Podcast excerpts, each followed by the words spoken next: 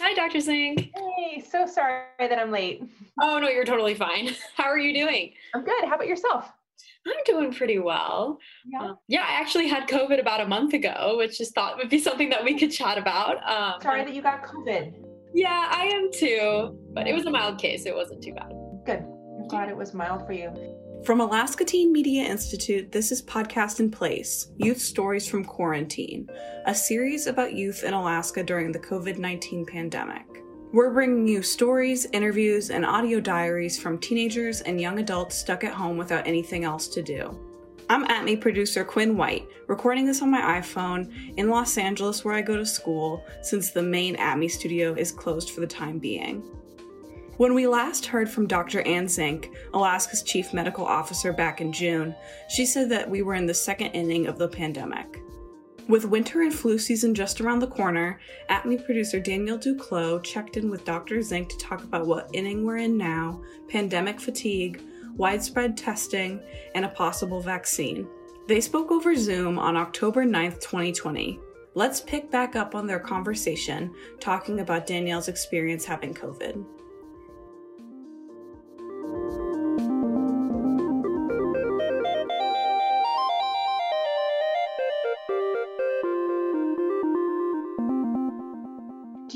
What? Where do you think you got it? Can you do you have a sense of what you might have done that, or where you might have picked it up? Yeah, so I've I've had a lot of like my doctor asked me that. A lot of people have asked me that. I Mhm. did travel from Alaska through Seattle, through Kansas City to Columbia, Missouri. So I did go through all of those points of travel, but I did social distance and wear my mask the whole time and wash my hands. Um, and then I saw about maybe five or six friends in a non-social Mhm. setting. Um, and Mhm. then all With masks or without masks? without masks. So Okay. yeah. Mhm. Um, and then all of a sudden I had COVID. So, Hmm. but none of them ended up getting it from on the same timeline as me. They had points of exposure. Other times ended up getting sick. So I'm not 100% sure. I have a feeling that maybe one of them was asymptomatic and didn't know Mhm. it and gave it to me. Um, Mhm. because otherwise, I mean, I wore my mask the whole time with my roommates and none of them got it. So Mhm. I have a feeling that since I was wearing my mask the whole time I was traveling and being super careful there, I don't think that was how I contracted it, Mhm. but I'm not 100% sure. Yeah.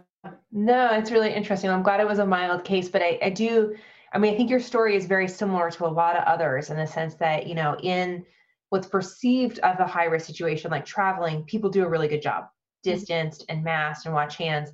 But it's those that we're closest to that are feeling totally fine and you're most comfortable with that we start to let our guard down and really that asymptomatic, we start to see people, um, you know, just that asymptomatic spread. It's just highly contagious. So, um, yeah, it's just interesting. yeah, definitely. So, um, speaking of like spread and the COVID cases kind of spiking in Alaska, where are we now in Alaska with COVID? Where are we at? Um, since we last talked in June, there's been a drastic increase in cases. So, do you want to talk about that? Yeah, sure. Yeah, there there really have been a large increase in cases, and unfortunately, we're on an acceleration curve right now. And so, you know, we talked at the beginning about you know exponential versus linear growth, and I think we as humans think in a linear way. Unfortunately, this can really spread exponentially, and we're hitting that exponential spread in the state, which is hard because once we hit that, it's much harder to control, uh, and it's harder to slow it down. So it takes a lot more effort to slow down exponential growth than it does linear growth. So it's not where I would want to be entering this fall, to be totally honest. Um, you know, we people are fatigued, they're tired, they're done. You know, the mental toll of this on everything from youth to healthcare workers to public health team, all are done and tired. Um, so that makes it harder. I think that people have had a lot of experiences where they didn't get COVID. Well, I hung out with my family all summer and I didn't get COVID. So why why would I worry now? So we've had a lot of negative reinforcement, like these things are fine, and then but now we've got more COVID spreading, so then they get it. Um, like you mentioned, you kind of knew, like I was going to college, I was going to do these things, but I think a lot of Alaskans who are doing the same thing they've been doing all summer are now getting COVID and surprised because they did the same things this summer and didn't get it. So I think that there's there's some of that happening. Our healthcare system is really limited in the state at baseline. And so we're seeing we're seeing that stretched uh, because of non-COVID issues right now. Um, so just normal kind of healthcare capacity is, is, making the hospitals quite full. But then there's a level of kind of anxiety of what that looks like in combination with COVID, because do we really have the capacity on top of it? To, to and it's hard to know, right? It's hard to know if you get a bunch of people like yourself who do great and are fine, no need for hospitalization. We're fine, right? Um, but if you went and visited your grandma during that time, or if you didn't wear your mask around your roommates and then they spread it, then then that risk out goes up and so um, there's that i think unfortunately we're getting to a point not only with the fatigue but stigma associated with covid mm-hmm. and so mm-hmm. i think that's driving uh, it almost more underground people don't want to get tested they don't want to be the person in their class or their school or their hockey team to have it um, right. and i'm really concerned about that because there's no it's a highly contagious virus it's not shameful mm-hmm. um, people get it um, as you can have experience and can attest to um, but it's um, if we if we put shame to it, we stigmatize it, it's going to be harder to to prevent it. And so I, am worried about what that looks like uh, as a whole. I also would say in in the set of all of these negatives that I'm saying, I am incredibly hopeful. Um, we are seeing science progress at rapid speed. We have to submit our plan for vaccine uh, on October 16th, which is just around the corner, and we are rapidly ramping up for vaccine distribution. We are starting to build up antigen testing, and I really think that um, you know by the end of this year we'll be getting out limited vaccine likely, and then by beginning of next year we'll be starting to really start to do much widespread uh, vaccination. And the data that's coming out is looking really promising. So um, we'll see. We really want to make sure that we've got good data and go on there.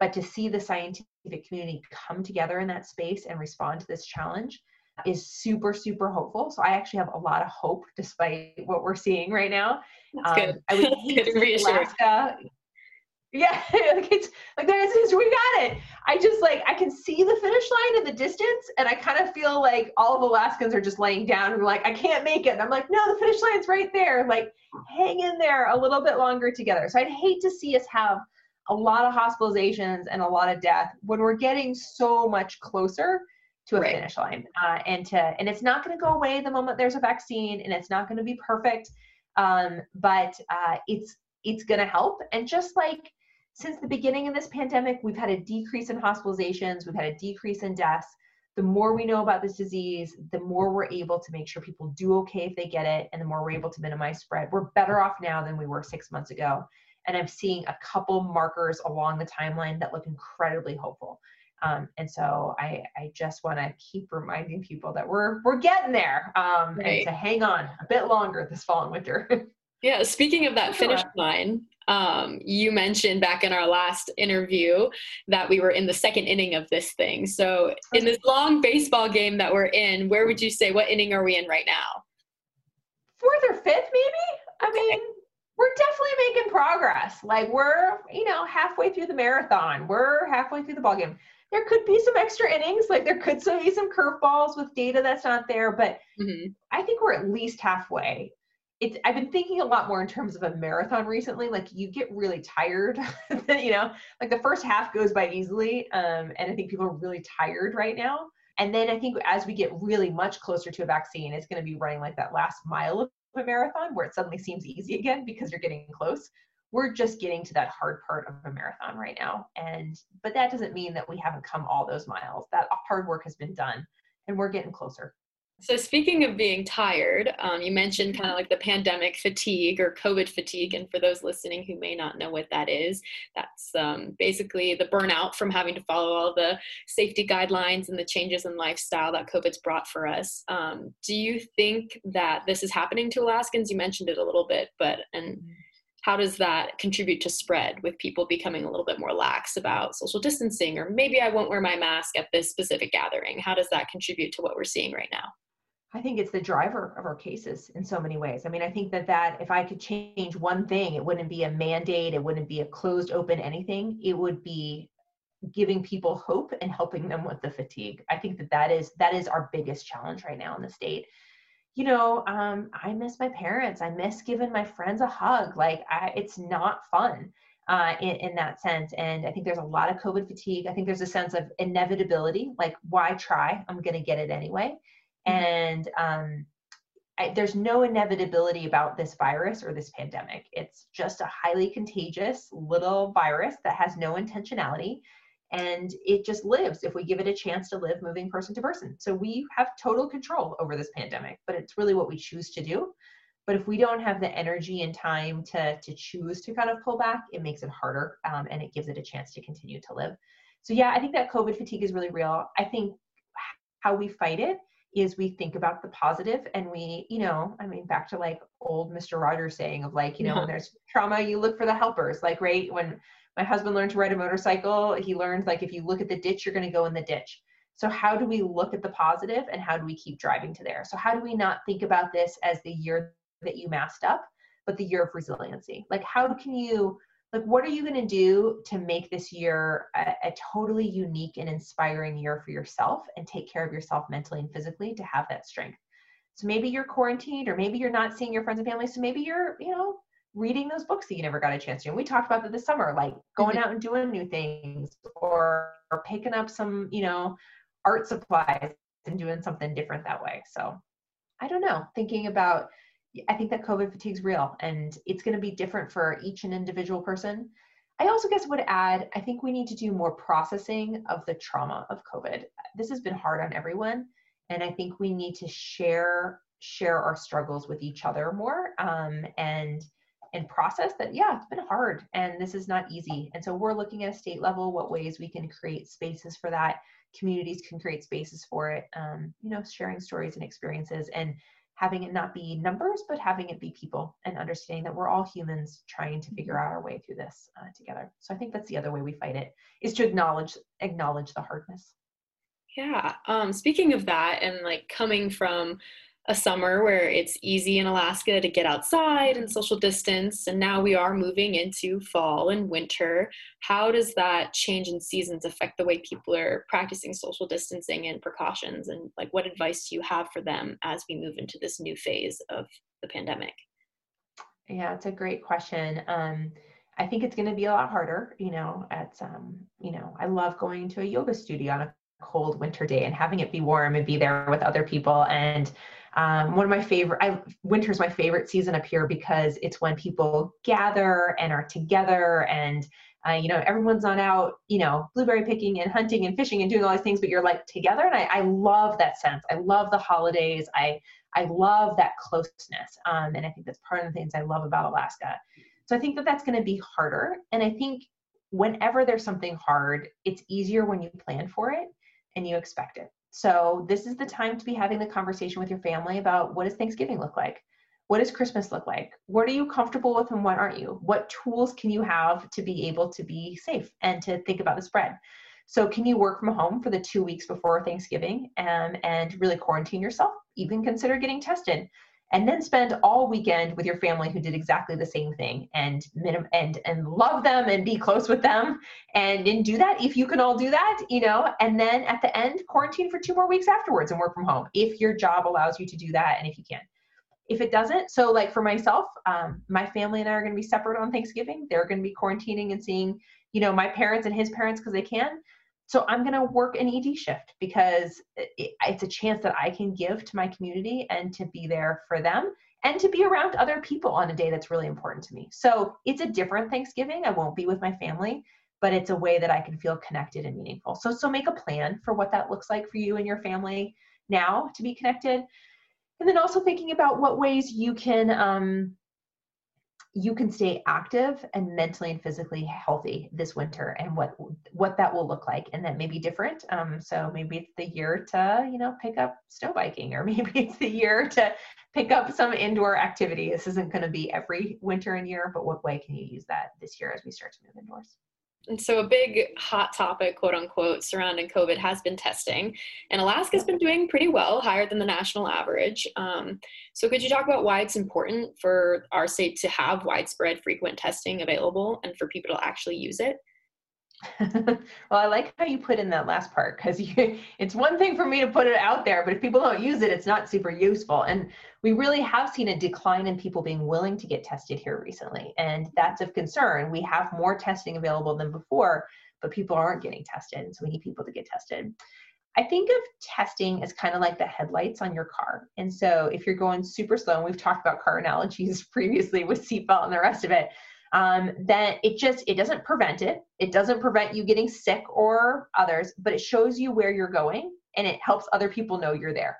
So if my brights are on on the highway and I know I'm COVID positive, it lets me know that I'm infected and I need to not share it to others. And it also empowers me to let my contacts know that they have the power to stop that infection. By quarantining, they are kind of the superheroes in this this pandemic. They stop the infection where they're where it's at by quarantine for 14 days. And so they're like, nope, we're not letting this go. And so that quarantining is the power to stop this pandemic. And but you don't you can't quarantine if you didn't know that you were close contact with it. Right. And so that's why that's part of the reason that testing is important. Um, the testing is also important in the sense it gives us a sense of kind of where things are spreading and what things are happening. What we saw in New York and Italy and many places early on is that when you didn't have access to widespread testing, and we also see this when people don't want to get tested, so it kind of goes underground, is it asymptomatically spreads until suddenly so many people who are vulnerable have it, it completely overwhelms the healthcare system. Mm-hmm. And then it can take a month or more to move out. And so part of how we have minimized overwhelming the system in Alaska it's just having our lights on, knowing where we're going and where cases are. So we could be like, this is the outbreak. How can we respond to this? This is the next outbreak. And that's how we've really kept, and we have the lowest case fatality rate in the country. We have some of the lowest mortality per capita. Like in, I think I haven't checked it today, but we were the lowest case fatality rate uh, in the in the country. And, and so that's simply because we know where we're going. Um, but we need people to engage in that. I think it's also important to remember that just because you feel this way right now and you're starting to have symptoms and maybe a month ago you felt that way and you had symptoms and you got tested and it was negative doesn't mean it's going to be negative again this time. And so particularly as cases rise it's even more important to get tested and that a test isn't perfect. We saw this with the white house outbreak that you can have testing every single day of those you know people coming in and uh, you can still have false negatives and have it spread. Not as much as if you don't test. So a test isn't as much preventative as it is just sh- eh, helping us all stop this outbreak as a whole and giving you the power to empower your loved ones to not spread it to others. I mean, who do you want to protect more than your friends and family? And by getting tested, you protect them. Um, and and that's the reason to get tested. Yeah, I'll definitely attest to the having had something that looked like symptoms and having a negative test result because that's what happened to me back in Alaska. And then I came here and I started having a little bit of sniffles and I was like, well, I kind of get allergies when I come back here, so I didn't take it I didn't think, you know, it was anything, but then I started losing my taste and smell and boom, I was like I need to go get tested. And that's what really alerted to me to it. But I've had tons of friends who've been completely asymptomatic and mm-hmm. wouldn't have known to go get tested unless they had had that close contact tell them. So do you think people are um, not wanting to get tested or what do you think the stigma is happening or do you think that that's real or not real? Um, i think there's definitely a big thing of not wanting to get tested. I think a lot of people have like they're afraid to know that they have it or of the guilt. I definitely felt some guilt after having gotten it even though i did pretty much everything i was supposed to or thought i was supposed to. I think there's like part of it like if i don't know about it then it's not an issue i have to deal with. Um, mm-hmm. but yeah so i would say what my school did is we had a huge surge in cases in August and September when everyone was coming back. Like we were, I think, per capita, the sixth worst outbreak in the nation, my little college town for a while there. So, what do you say to people who are thinking, well, why don't we just reopen everything and just kind of let the virus run its course and do its thing? What, mm-hmm. why wouldn't we do that? What, what is, as a public health official, why is that not like the course of action? It's a great question, right? In some ways, it would be so much easier. I mean, trust me, my days would be shorter if we just did that. There's lots of reasons that I can see why that is a, a, an argument that's there. Most people do well. Like you did really well, right? You had very mild symptoms. You did well. And most people aren't hospitalized. Most people don't die. Most people do do really well.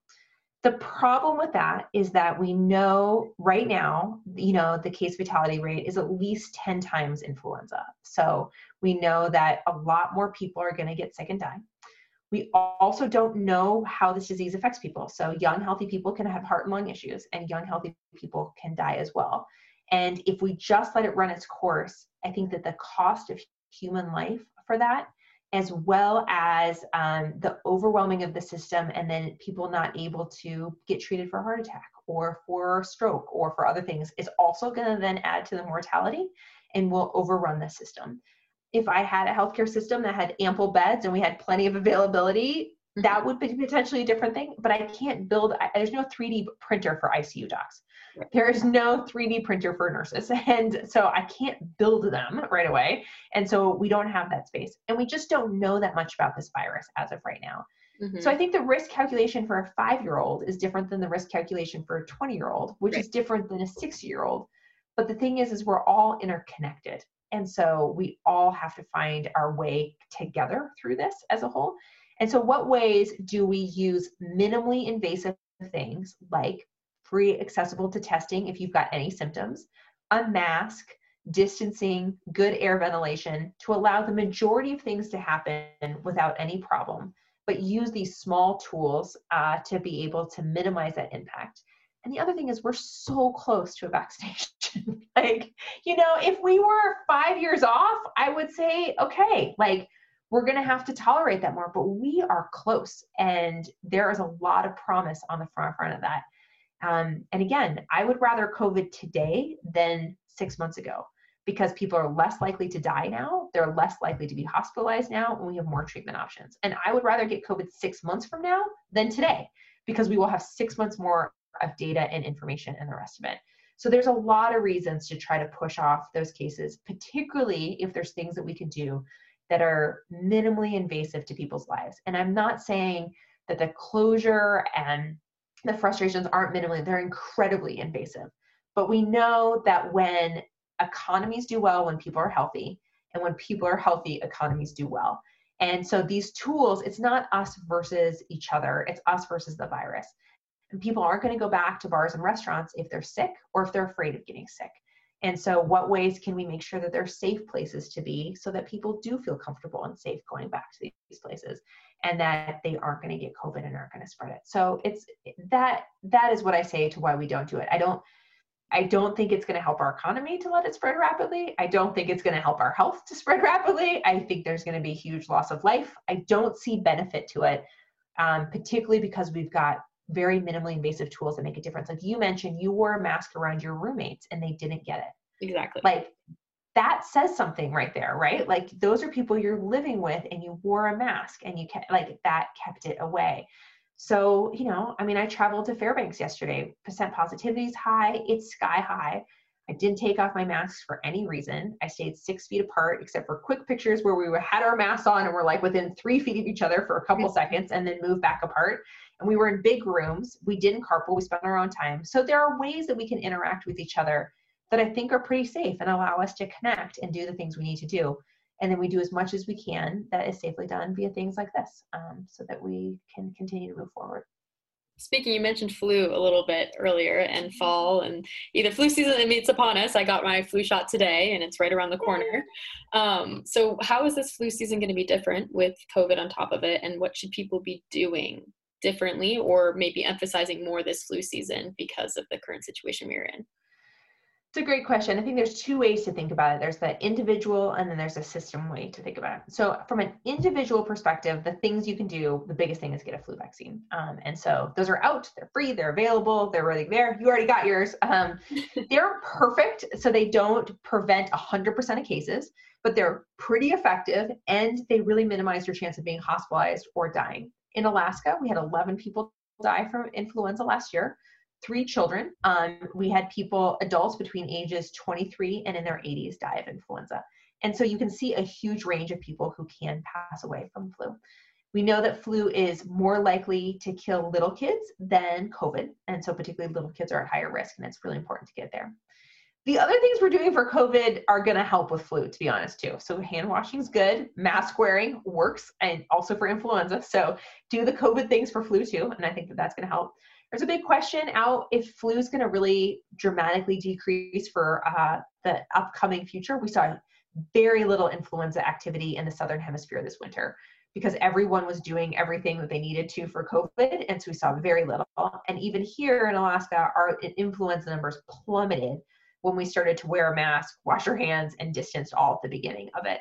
And so, and there's a lot less international travel. So will we right. see less cases up here? There, that is potential, but we'll have to see. The other thing from a societal and big system standpoint is, as I mentioned, our healthcare capacity is limited.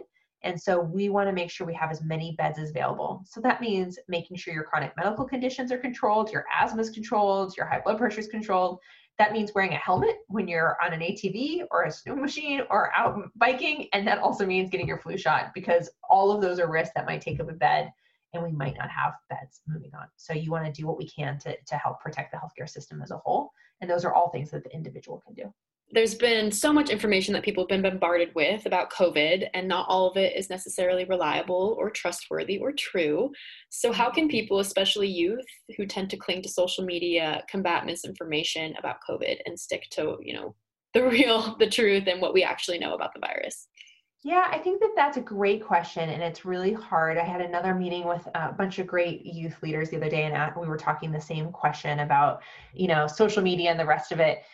I think that the truths about COVID are pretty simple. I mean, it's a virus. Uh, it tends to spread person to person. You know the things to do to minimize it. You know, and I think having simple messaging is useful. So, like we'll often say, you know, do the three W's: wear a mask, wash your hands, and wash your space. Avoid the three C's: close congregate, uh, close settings, uh, close spaces, congregate settings, and close contacts. Like avoiding those three things. So I think that those are all consistently out there for the, all the misinformation out there i like to think of it there is there is real misinformation that's like intentionally being propagated but there's also a lot of what I, I call citizen scientists who are like i want to be engaged in this and I, I this is what i'm seeing and this is why i see this and I see each of those as an opportunity to engage, to understand why people think what they do, and to share information. Mm-hmm. So if someone sees something, if you see something on social media from someone you trust or know and you disagree with it, or you see something else, I think engaging in a healthy conversation, such as calling them up instead of doing it in a public place in social media or on separate messenger and be like, hey, I saw this you don't believe masks work. Can you tell me more about why you don't think that is and understand where they're coming from and ask them like the whys and the hows? And I find that most times we have so much more in common than we have apart. And when people ask open ended questions to understand it, we don't write each other off and we need to not write each other off. We are all human. We all feel pain. We all are struggling with this. And we all just see different bits and pieces of information, and that makes us better. Like that that helps us to see the whole picture. So I would encourage you to engage in a respectful conversation with people who see differently than you are sharing information about where they're getting it, what that looks like. Uh, and then I, I, do think our trusted sources are good. I, I, think there's been a lot of harsh criticism for CDC and WHO and other things, and they're not perfect. They're run by humans. like there, there's been missteps, but they have a lot of good information out there, and there's a lot of good resources from trusted sources that I think are good people doing good things most of the time that you can rely on. So I would use trusted sources. Awesome. Well, is there anything else you want to add or say or something you want to touch on? Yeah, well, I appreciate it. And I always appreciate these conversations. I, I learned a lot from our last conversation. And um, I am always curious on, you know, we see this pandemic continue to be really driven in the 20 to 29 age yeah. group. And I think that there has been this shaming or what is it that I can do? And I would love to be able to share and for you all to share success stories of things that work well to mitigate the disease because I, I really think our youth have taken the brunt of this from, yeah. you know, like college and things changing and you know responsibility for not killing your elders and why are you driving the pandemic like all right. of these other things it's not fair to put on your shoulders. Um, but the creativity and the inspiration of youth is what gets me out of bed of the day and makes me, you know, and a friend of mine's like, we have card night every night on Zoom with my friends, and it's a blast. You know, like they do, like just what ways can you be creative and fun together? So I would love to hear from your listeners about great positive ideas and ways that people are, are figuring this out together and would love to hear more stories about what COVID has meant in different people's lives. So thank you for bringing that out in this space and doing this podcast because I think it's it's as important as any mitigation that we have right now. So thanks for doing it. Yeah, of course. Thank you so much. I really appreciate you taking the time out of your busy schedule. Yeah, thanks for being flexible on the timing too. well, thanks so much, Dr. Zink. Yeah, no problem. Talk to you later. Thank you. Bye. That was ATME producer Daniel Duclos speaking with Alaska's Chief Medical Officer, Dr. Anne Zink. You've been listening to Podcast in Place Youth Stories from Quarantine from Alaska Teen Media Institute. Our show's theme music was composed by Devin Schreckengost. Stay tuned for more stories from quarantined youth. You can find these stories at alaskateenmedia.org, where we have included resources for youth during quarantine as a part of a partnership with the State of Alaska Division of Behavioral Health. Alaska Teen Media Institute is based in Anchorage, Alaska. We would like to acknowledge the Dena'ina people whose land we work on. Many thanks to the supporters of our podcast, including the Anchorage Museum at Rasmuson Center, United Way of Anchorage, the Alaska Humanities Forum, and the National Endowment for the Humanities. The views expressed in this program do not necessarily represent the views of the National Endowment for the Humanities or other sponsors. Thanks to our listeners who contribute to our programs and help us leverage additional funds and grants. If you'd like to support Youth Voices in Anchorage and help keep our podcast going, you can donate to our organization by going to alaskateenmedia.org and clicking donate. Also, on our website, you can learn more about what our organization does, listen to past episodes of our podcast, or find out how you too can get involved. You can follow us on Facebook, Instagram, and Twitter. For Alaska Teen Media Institute, I'm Quinn White. Thanks for listening. Remember, think like Zink. Stay safe out there. We'll get through this together.